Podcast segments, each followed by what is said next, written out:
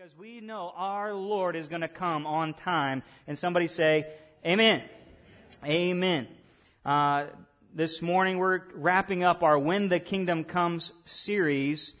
And if I titled this morning's message, I would call it uh, Hope's Heaven. Not Heaven's Hope, but Hope's Heaven. Hope has a heaven for those of us who are believers. And uh, I want to really talk about how we don't lose the fight of hope. But let me recap real quick before we get into it because over the last six weeks we've talked about, really seven weeks, we've talked about what happens to a community uh, when the kingdom comes. We've talked about how God stepped out of heaven and light shone in the darkness, and we talked about the kingdom of darkness. And we've talked about that there was a king who came to reign and he began to rule over sin and Satan, uh, and he began to, uh, and, he, and he run the victory for us. And we talked about that what is the kingdom of God, and the kingdom of God is the, the reign and the realm, that presence on earth that is here and activated now through the power of the Holy Spirit. And He calls us to be citizens of heaven. We went into that. We talked about getting your passport for heaven and, and what that means that you have rights now uh, for your eternity, that you can experience eternity now in a lot of ways. But even though that's all true, how do you make it till tomorrow? How do you make it through today and into tomorrow and not lose the fight of hope? Uh, how do you hope in hopeless circumstances? When life gets hopelessly confusing, how do you chart a course and navigate this life and what keeps you moving forward? You can know all the biblical truths you want, but there has to be something that's pulling you and driving you forward to say, yes, I have the victory. Yes, this is going to be my day uh, uh, coming soon. There is a, a phobia. It's called the cage-bound bird phobia. How many people, anybody have a pet bird? A couple of you are unusual. Okay, good. No, no, that's right. Uh, there's a, and it happens to a bunch of different animals well, but there's a, a phobia where these birds that if they are abused and not socialized or there's bad things happen in their life, that you can leave the cage door open and they will never fly out of it. You can know this. There's gorillas that they've studied and did this and different things uh, where this animal, even though there's freedom on the other side, they've been so conditioned to the prison of their cage uh, that they won't leave. They've lost their hope, the brokenness of their spirit. Uh, even if the opportunity is there, they don't even take the freedom. I think sometimes it happens in this life. You know, you and I, we may know Jesus is coming soon. We may know God has got this. He's king. But in this world, to this long, hot journey of the wilderness that we go through. And in the prison of this body, we go through sickness, we go through disease, we go through sin issues. Even the, the trauma of this world that we're in, it sometimes becomes as a prison. And even though we know there's going to be an open door into heaven, we, we, we lose that sense of hope. That broken spirit uh, in the bad way comes over us, and we just get this hopelessness that this is it. This is life. I'm just suffering through, and, and, it doesn't matter that the door's open and hope's right there and freedom right there, but I just, I've lost it. And maybe that's you here today, and I hope this message is for you, or maybe it's someone listening online this morning. But sometimes hope seems so far off, even to the degree that it dies. But how can believers win the fight of hope? If you have your Bibles, turn with me. Ephesians chapter 1, verse 18. This is our text for this morning. Ephesians chapter 1, verse 18, and the New American Standard is what I'm reading from, and it's on the screen behind us. How do we not lose the fight of hope? The Apostle Paul is praying over his most favorite church in Ephesus. He loved this church, a very warm heart for them. And I love the first three chapters of this book. But verse, chapter 1, verse 18, Paul prays. He says, I pray the eyes of your heart may be enlightened. That's that revelation part so that you will know what is the hope. Somebody turn to your neighbor and say, Know the hope. Know the hope. I pray that you'll know the hope of his calling. So he says that part. I want you to get revelation in your heart. I want you to know the hope of his calling and what are the riches of the glory of his inheritance in the saints. And he says, What is the surpassing greatness of his power towards us who believe? And these are in according with the working of his strength of his might, which he brought about in Christ. And he raised him from the dead, seated him at the right hand in heavenly places, far above rule and authority and power and dominion in every name that is named. Not only in this age, but in the age to come. What is he saying? He's saying, Church, I pray that you get a Holy Spirit revelation about who Jesus Christ is and what He's done for you. I pray that you would know this glorious hope that is wrought through the life, death, resurrection, and second coming of Jesus Christ. And I pray that you understand that He is King of kings over every demon, over every person, over every king and kingdom and nation and president, not only in this world, but in eternity to come, that there is no God like our God, and He's got an inheritance for you. I mean, and he says, I want you to get this. He's praying for them. He's not preaching. He's saying, I'm praying that you get what God's got coming for you. I pray that you understand this glorious hope and inheritance that he is king and we talked about the word kingdom meaning a king's dominion. And he says he's put him above all rule, authority, power, and dominion in this age and the age to come. There is a revelation of hope given to us by the power of the Holy Spirit. And it's given to us in order to co- overcome this evil age and get us into the next age. And it's th- three things we're going to study this morning. It's a hope in King Jesus, a hope in His kingdom, and a hope in the Holy Spirit. I did an exhaustive study this week on hope, and I want to give these three things to you. A hope in the King, a hope in the kingdom, and a hope in the Holy Spirit. Okay, you ready? Somebody say amen. amen. Okay, good. We live in a hopeless age, okay? So we gotta, gotta set the, stain, the scene for where we are right now. The Bible says that this is the present evil age. And there are two ages. There's the age now, and there's the age to come. And this age is wrought by sin. Uh, Ephesians tells us that this age is ruled by the devil and his demons, and it affects the minds of the unbelievers that we are so captive to the lusts of our flesh, the lusts of our mind, the pride of life, uh, that there's, there's, there's this sense of evil just throughout the world. We're born into it. We're walking according to it unknowingly. And we desire physical things. There's ambition and wealth and success and power rule the world today. I mean, we can just look at the news. That's what rules the world today. Well, that's totally unlike God's kingdom. Wealth and power and success and, and uh, ambition. And what happens as a consequence, it makes us full of anxiety. It's always competition. We're always finding and comparing ourselves. Uh, we're full of worry. We're full of loss. The Bible says by nature that uh, those born in this age are blind in understanding, that they're children of Satan, they're destined for death, judgment, and the wrath of God. That's the status of the world today. And it even goes on to say that we endure the slow, long decay of these painful bodies, living in a sin filled world, and the only thing that we have is sorrow, we can guarantee is sorrow and loss and death. Death comes to all men. That's the only thing that is a guarantee in this world is death. And that's in this natural realm. And it gets worse. Are you ready? Because I got to give you the bad news before the good news, okay? The bad news really is the only thing that anyone born in this world has, for, look, has any hope to look forward to is hell. And the Bible says that hell uh, is what comes after death for the unbeliever, the one born naturally in this present age. It's a place prepared for Satan and his demons. It's a dark place of weeping, of severe punishment, of eternal fire, and separation from God for eternity. Hell will get increasingly hotter and worse the longer you're there. There is increasing revelations of, uh, David Wilkerson says, of the things that you've lost. You'll be on this loop of hopelessness, and that's literally what hell will uh, end up in, is an, uh, a mental anguish of hopelessness. That's the only thing unbelievers have anything to look forward to, is an eternal state of hopelessness and pain and regret.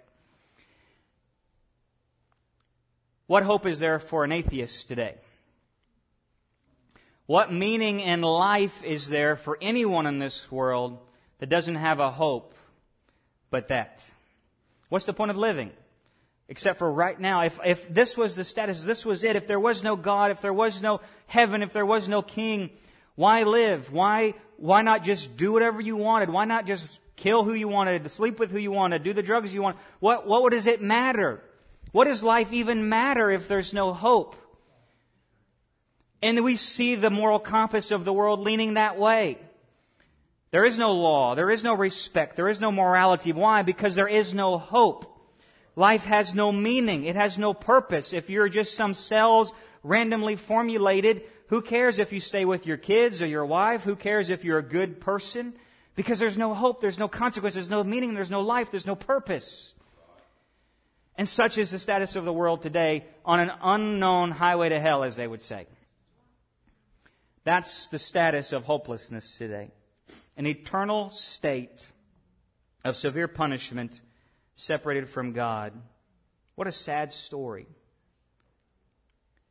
But God, being rich in love with which He loved us, sent His Son. For God so loved the world, He gave His Son Amen. to die for you and me. And at that moment of utter hopelessness, God stepped into our present age. This present evil age, God stepped out of eternity and stepped into our present reality. And Jesus Christ comes down and eternity begins to happen. Things begin to move and change. Demons are cast out. The, uh, the blind begin to see. The lame begin to walk. Uh, the dead are raised to new life. And Jesus comes, He preaches the gospel of the kingdom, the good news that there beyond this state of hopelessness is a place of hope.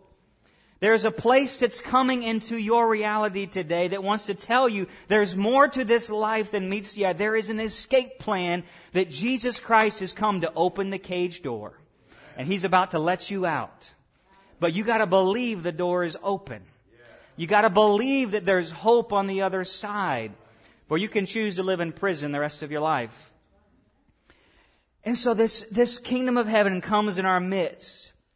Christ dies as a man for man's rebellion. He atones for our sin. He rises uh, to new life as a man, and that by, by virtue of doing that, he gives us his resurrection power. And so what happens is the kingdom of God is now. Turn to your neighbors, say, the kingdom is now. Kingdom of God is now. Kingdom, heaven comes to earth. Heaven comes down. He says the kingdom of God is in your midst. But it was now, but it also was not yet.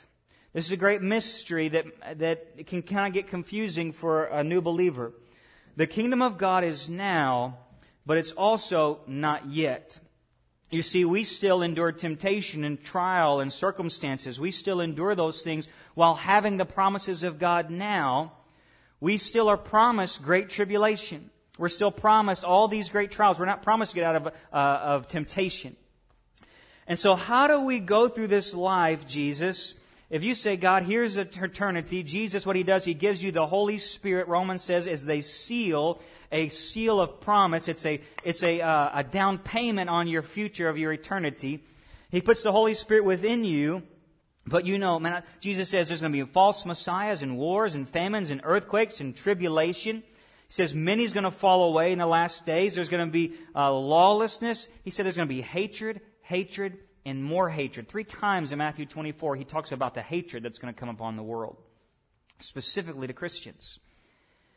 So, Jesus, how do I endure such a hopeless place to live? Three hopes hope in the King, hope in the kingdom, hope in the Spirit. Okay? Hope in the King. Here's the good news. You ready? While it's so easy in the storms of life to lose the hope of that we will be saved one day, that the door of the cage is open, even if we haven't gotten out of it yet, we're still here in this world. We believe the door is open. Sometimes it's hard to believe that, though. It, we've been used to this cage for so long. So how do we hope? The Bible says it was Abraham who hoped against hope, that he believed the Word of God even without the evidence of it. He believed the Word of God, the promise of God. And you and I today can believe Jesus Christ, the Word of God, because He is our only hope. The Bible says, uh, Paul says this, he says, if Christ was just, uh, if knowing Christ in this life was our only hope, we are to be pitied above all men. But the fact of the matter is, because Jesus Christ raised from the dead and was the first fruits so you too, if the Holy Spirit lives in you, it will bring life to your mortal bodies, and you too will have a resurrection event. You and I can hope in the King that we know that Christ was raised from the dead. Number one, Christ is our hope of resurrection. There's Bible says at the sound of a heavenly trumpet, our suffering and misery will disappear. Our mortality will be swallowed up into everlasting life. Get this. No longer will you know the slow decay of your body. No longer uh, in that moment you will instantaneously be healed of every backache, headache, arthritis, ulcer, and cancer. And you will know the perfection of life the way it was meant to be lived. Our eternal bodies, spiritual bodies, will be strengthened by the power of the Holy Spirit each and every day. You're going to run on Holy Spirit power all day. You don't need those monster drinks or Flintstones vitamins to get you through your week or a cup of coffee. But you're going to run on the Holy Spirit. That's going to be a good day. So, number one, as we hope in the King, number one, you can hope that Jesus Christ was resurrected. He's not in the tomb today. He's been resurrected, so you too will be resurrected. You can hope in the King because there's, Bible says there's a second coming. John 14, 1 through 3. Do not let your heart be troubled. Believe in God. Believe also in me. In my Father's house are many dwelling places. If it were not so, I would have told you, for I go to prepare a place for you. And if I go and prepare a place for you, I will come again and receive you to myself, that, that where I am, there you may be also. Revelation chapter 4 verse 1 says that because he gained the power for us, because of who he is and because he gained the power for us, he came over sin and death on our behalf, that he opened the door of heaven to us. And while he first came as a humble, suffering servant, he's going to return as a King of Kings and the Lord of Lords. And so I can hope in the King because one, he was raised from the dead, and if he was raised from the dead, so will I be. Number one, I can hope in the King because there's a second coming. And he says, if I leave you, I'm coming back. And in Revelation 1 7 says, He is coming with the clouds, and every eye will see him. He's coming, hoping in the King. And lastly, on hope in the King, I can hope in the King because of his final judgment. I can hope that because he's coming, and his coming will bring both a day of judgment and salvation for all on the earth. He'll separate evil from righteousness, it says, and he'll throw the evil into the furnace of fire. In Matthew 25, 34, it says, The king will say to those yet on his right, though, Come, you who are blessed of my Father. That means we've received the Holy Spirit. Those who receive the Holy Spirit inherit the kingdom prepared for you from the foundation of the world. Our great king is going to destroy Satan, sin, and death, and hell itself will be thrown into the lake of fire. And if I can believe he created the world, and if I can believe that he died on the cross and he rose from the dead, I must also still believe that God is coming back to set things right. There is going to be a reality that you and I are going to see Jesus face to face. And just as real, church, as you are sitting in this pew today and in this, in this sanctuary today, you're going to meet him. You're going to see Him. You're going to know Him and talk with Him and walk with Him. Just as you're talking to Him in your prayer life now, it's going to be even more reality one day. And some of us are closer to that day than others. And I think as you get older, you get that sense of urgency. It becomes more real to you. And as you're younger, you just begin to focus so much on this life. But the challenge of all of us is, are we hoping in the King? And who Jesus is, the resurrection power, His second coming, and his final judgment. And I, and I want us to get to a place really in our spirits. I find this often in, in, in, uh, in church, even as a pastor. We really only talk about heaven at funerals. But heaven's a reality. There's a hope in the coming King. We have a hope in salvation through Jesus Christ, His return, His righteous judgment.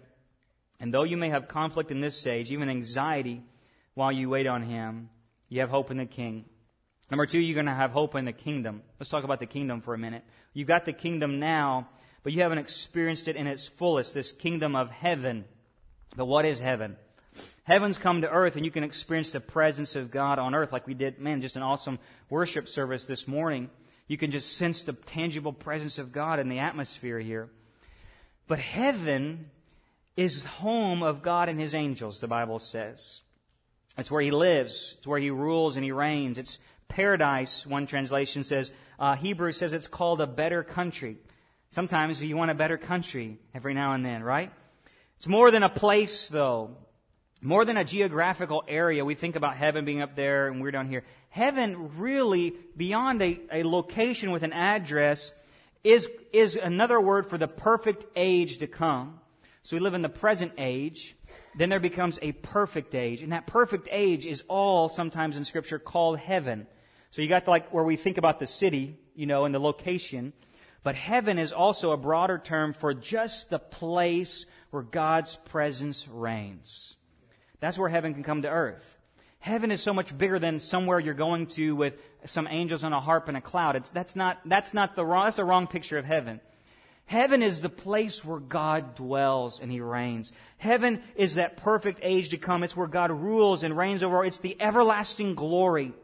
Heaven is. Heaven is the deliverance from all sadness. Heaven is the, the deliverance from all suffering. Heaven is the deliverance of all evil.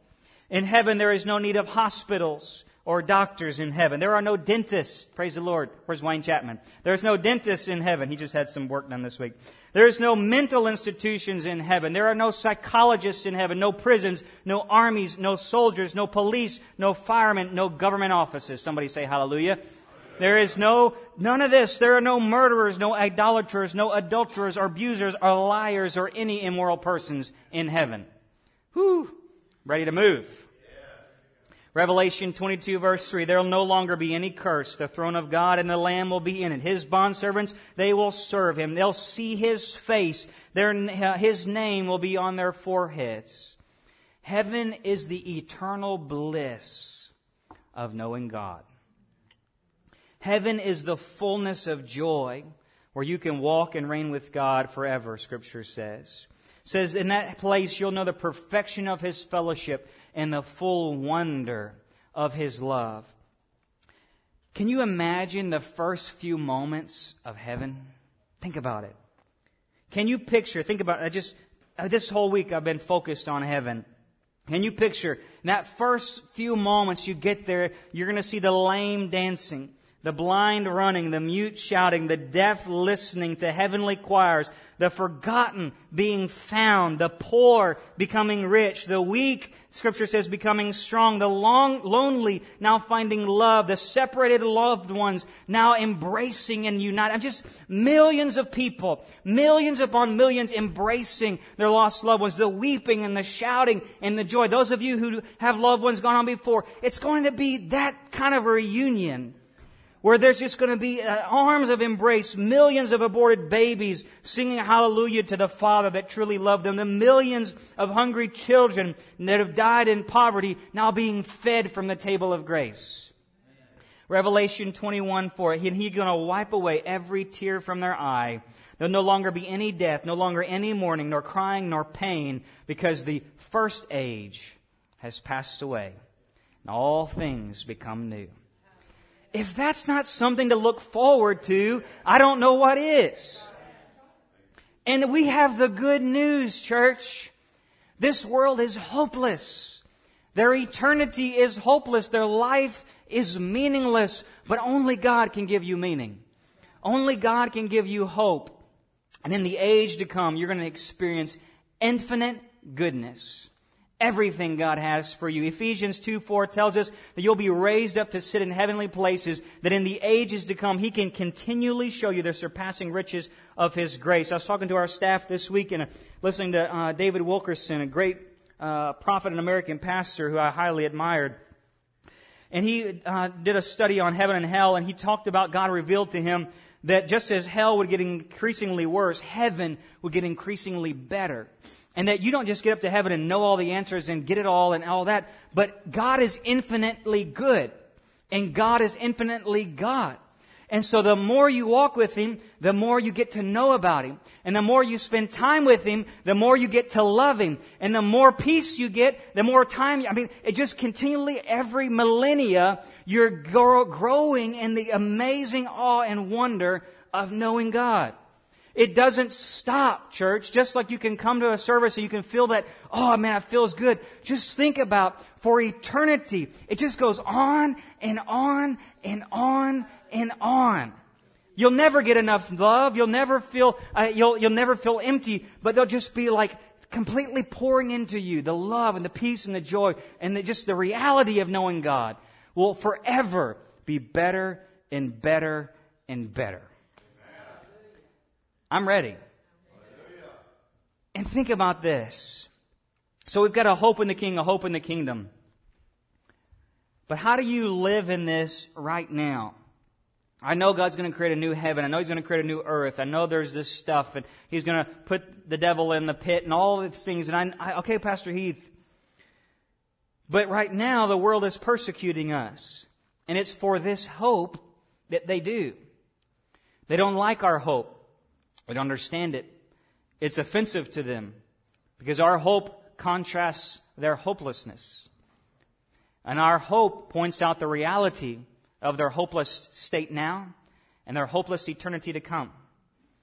And even though they could be neutral, they're not. And so you and I live in a cage. The door's open. How do you make it until that trumpet sound?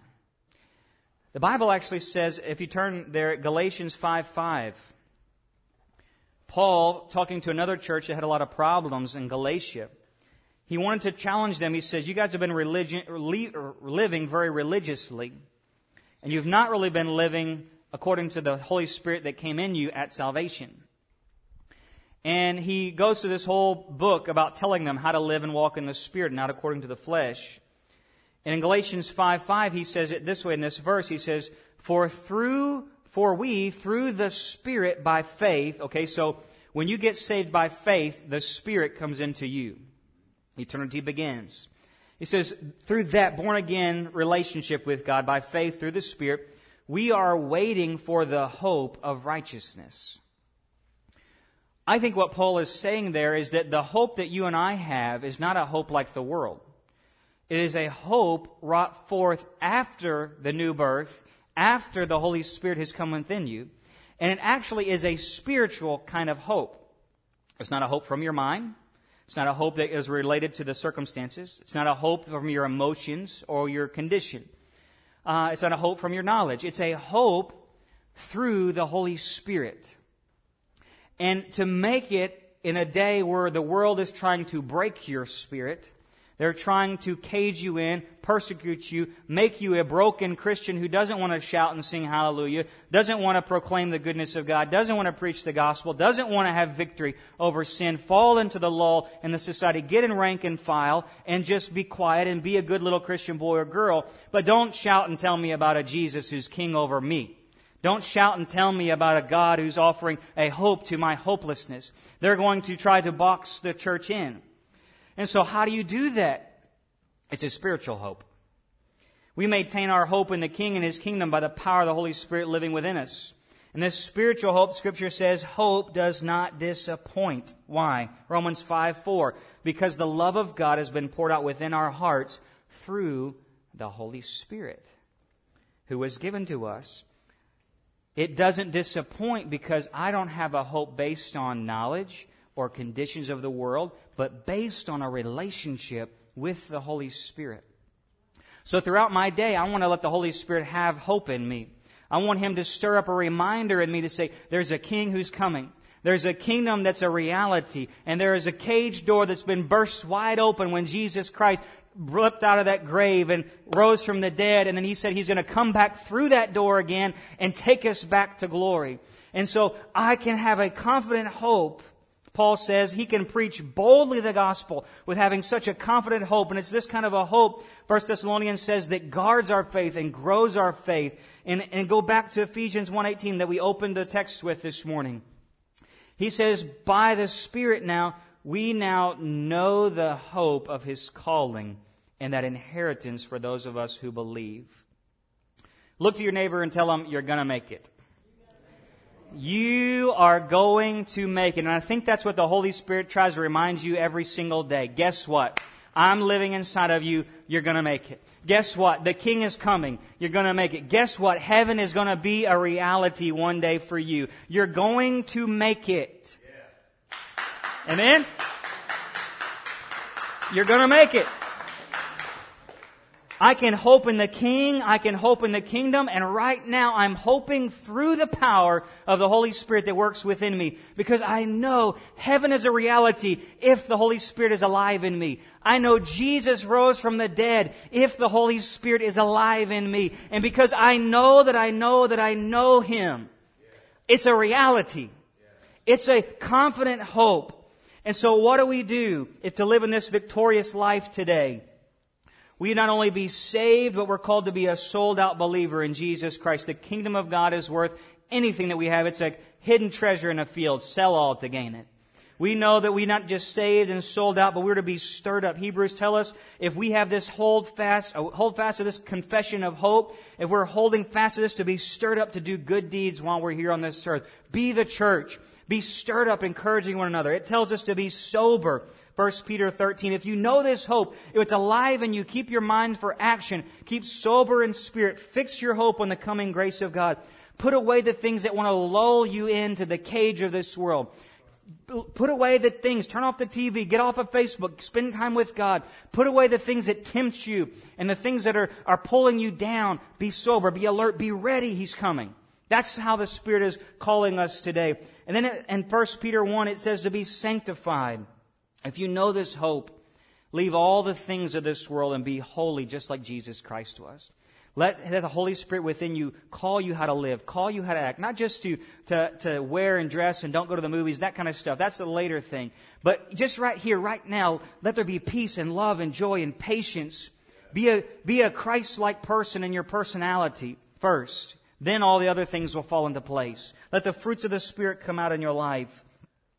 So I can hope in the Spirit, and the Spirit's going to take me through that process of being saved and sold out, stirred up, sober, and sanctified. And I know He's working in me if those things are happening in my life. And I can guarantee that as the cage walls seem tighter and tighter, and I, the sickness overtakes me, and the depression overtakes me, and the marital problems, and the financial problems, and the economy, and the culture, and the, all this stuff around me just begins like, ah, this is not my home we begin to look and say, God, I'm going to still be stirred out. I'm going to sold out. I'm going to still be stirred up. I'm going to be sanctified, sober, and set apart for you because I can do all things through the power of the Holy Spirit, through God. I'm more than a conqueror in Jesus Christ. The grave's price has been paid for me. I'm ransomed out of hell. Heaven's my home. The King is coming. Somebody say amen. amen. Worship team, come on back up here. We can do all things through Jesus Christ because He's already paid the price. Don't lose the fight of hope today because your hope has a heaven.